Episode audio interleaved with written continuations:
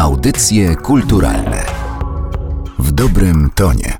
Cmentarz na Rossie to jedna z polskich nekropolii narodowych. Znajduje się w Wilnie, a jego historię oraz ostatnie badania naukowe, które na tym cmentarzu zostały przeprowadzone, opowie wystawa przed Kordegardą Galerią Narodowego Centrum Kultury.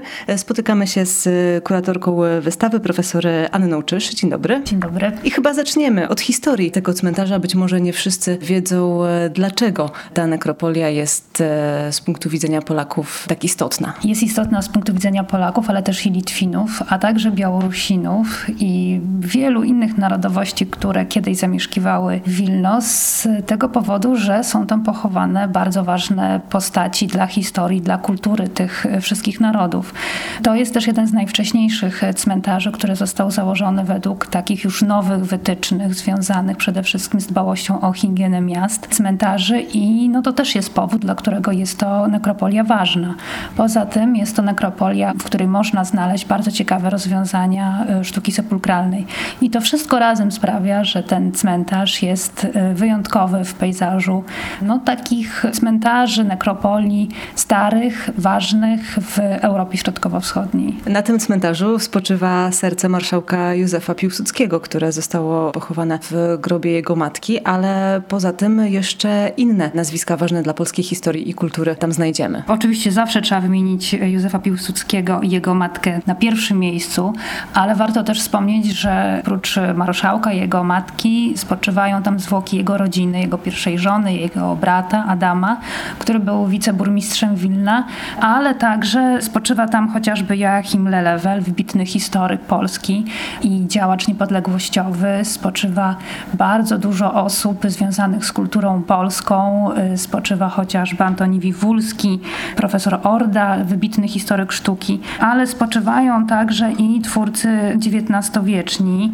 Takim jednym z wybitniejszych będzie chociażby Marek Sokołowski, wybitny gitarzysta europejski, będzie chociażby Kazimierz Wilczyński, wybitny wydawca różnorodnych publikacji dotyczących historii, ale też i ikonografii Wilna.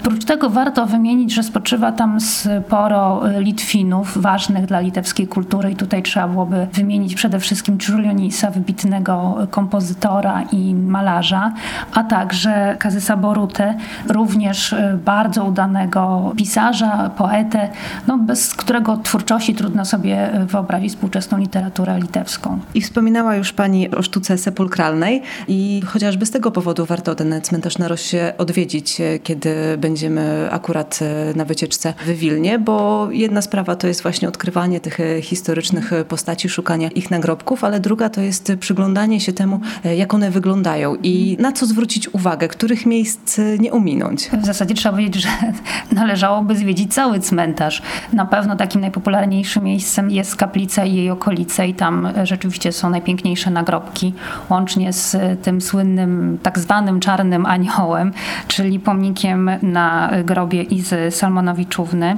To jest anioł zaprojektowany przez uznanego warszawskiego twórcę Leopolda Wasilkowskiego, a odlany w brązie przez y, braci Łopieńskich w 1903 roku.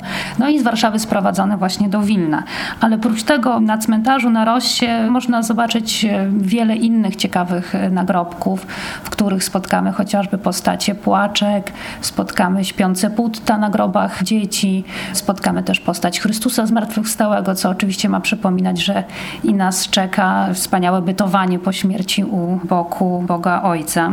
Można też spotkać obeliski, kolumny, urny, ale można też zobaczyć bardzo ciekawe nagrobki, które przypominają swoim kształtem nieobrobione głazy, bo są to też w większości granity, których kształt jest lekko tylko dostosowany do tego, aby upamiętnić e, czyjś e, grup. I to jest e, też bardzo ciekawy no, temat, kiedy oglądamy cmentarz, aby zwracać uwagę nie tylko na postacie historyczne ważne dla dziejów danego kraju, czy też dla jego kultury, ale też spojrzeć na to, jak wygląda wygląda ta sztuka sepulkralna, sztuka cmentarna na danej nekropolii. I kilka lat temu na cmentarzu na Rossie prowadzone były prace dokumentacyjne. Na czym polegały i jakie dane udało się zgromadzić? Być może pojawiły się jakieś e, nowe informacje związane z tą nekropolią. To były prace prowadzone w latach 2013-2016 w ramach grantu, który pozyskał Instytut Historii Sztuki UKSW w Warszawie. To był grant Ministerstwa Nauki i Szkolnictwa Wyższego i kierownikiem tego grantu był mój drogi kolega, dr Bartłomiej Gutowski. I rzeczywiście podczas tych prac przeprowadziliśmy całościową dokumentację cmentarza na Rossie.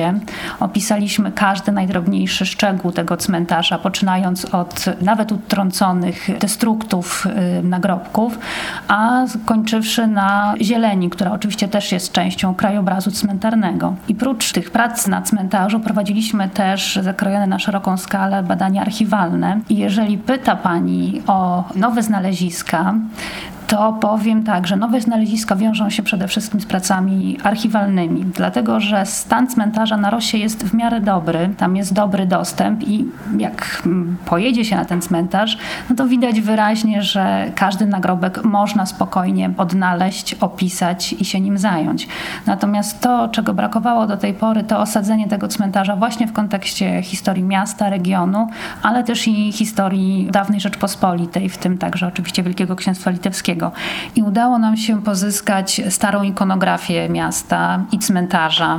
Udało nam się też wyzyskać takie dane, jak chociażby nazwiska osób, które pracowały na tym cmentarzu w kontekście no właśnie tej sztuki kamieniarskiej, sepulkralnej, a więc nazwiska kamieniarzy.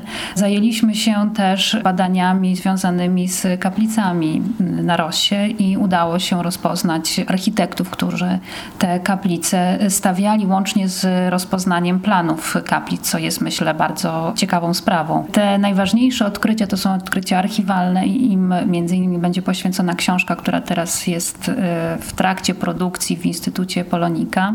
Mam nadzieję, że na początku przyszłego roku się ukaże i wtedy wszystko będzie wiadomo. Natomiast na samym cmentarzu to ten cmentarz jest dostępny, jest otwarty. Tam nie ma takiego problemu, że grobów trzeba się doszukiwać. One po prostu są, natomiast należało je wszystkie zinwentaryzować, czyli opisać, zmierzyć, zrobić każdemu nagrobkowi zdjęcie, no i stworzyć taką swoistą mapę, pełną mapę wszystkich y, nagrobków tego wyjątkowego cmentarza. I te nagrobki możemy też y, obejrzeć y, we własnym mieszkaniu, korzystając z komputera i dostępu do internetu. Tak jest. Projekt miał za zadanie także stworzenie takiej modelowej bazy nagrobków i modelowej bazy danego cmentarza. Można sobie przeglądać wszystkie nagrobki, jest wyszukiwarka. Jest oczywiście także na tej stronie zamieszczona historia cmentarza, Także to jest taki, myślę, ważny też element popularyzacyjny tego projektu, który zakończył się już dwa lata temu. A co będziemy mogli zobaczyć e, na wystawie przed Galerią Kordegarda? Ta wystawa będzie takim swoistym podsumowaniem tych naszych prac i pokazaniem też najpiękniejszych nagrobków cmentarza na Rossie, a także pokazaniem, jak duża część tych nagrobków jest poddawana stałej opiece konserwatorskiej. Oczywiście będą też zdjęcia archiwalne, te, o których wspomniałam, bardzo ciekawe i ważne. No i będą też artystyczne zdjęcia naszego takiego, nazwijmy to, instytutowego, zaprzyjaźnionego fotografika Norberta Piwowarczyka.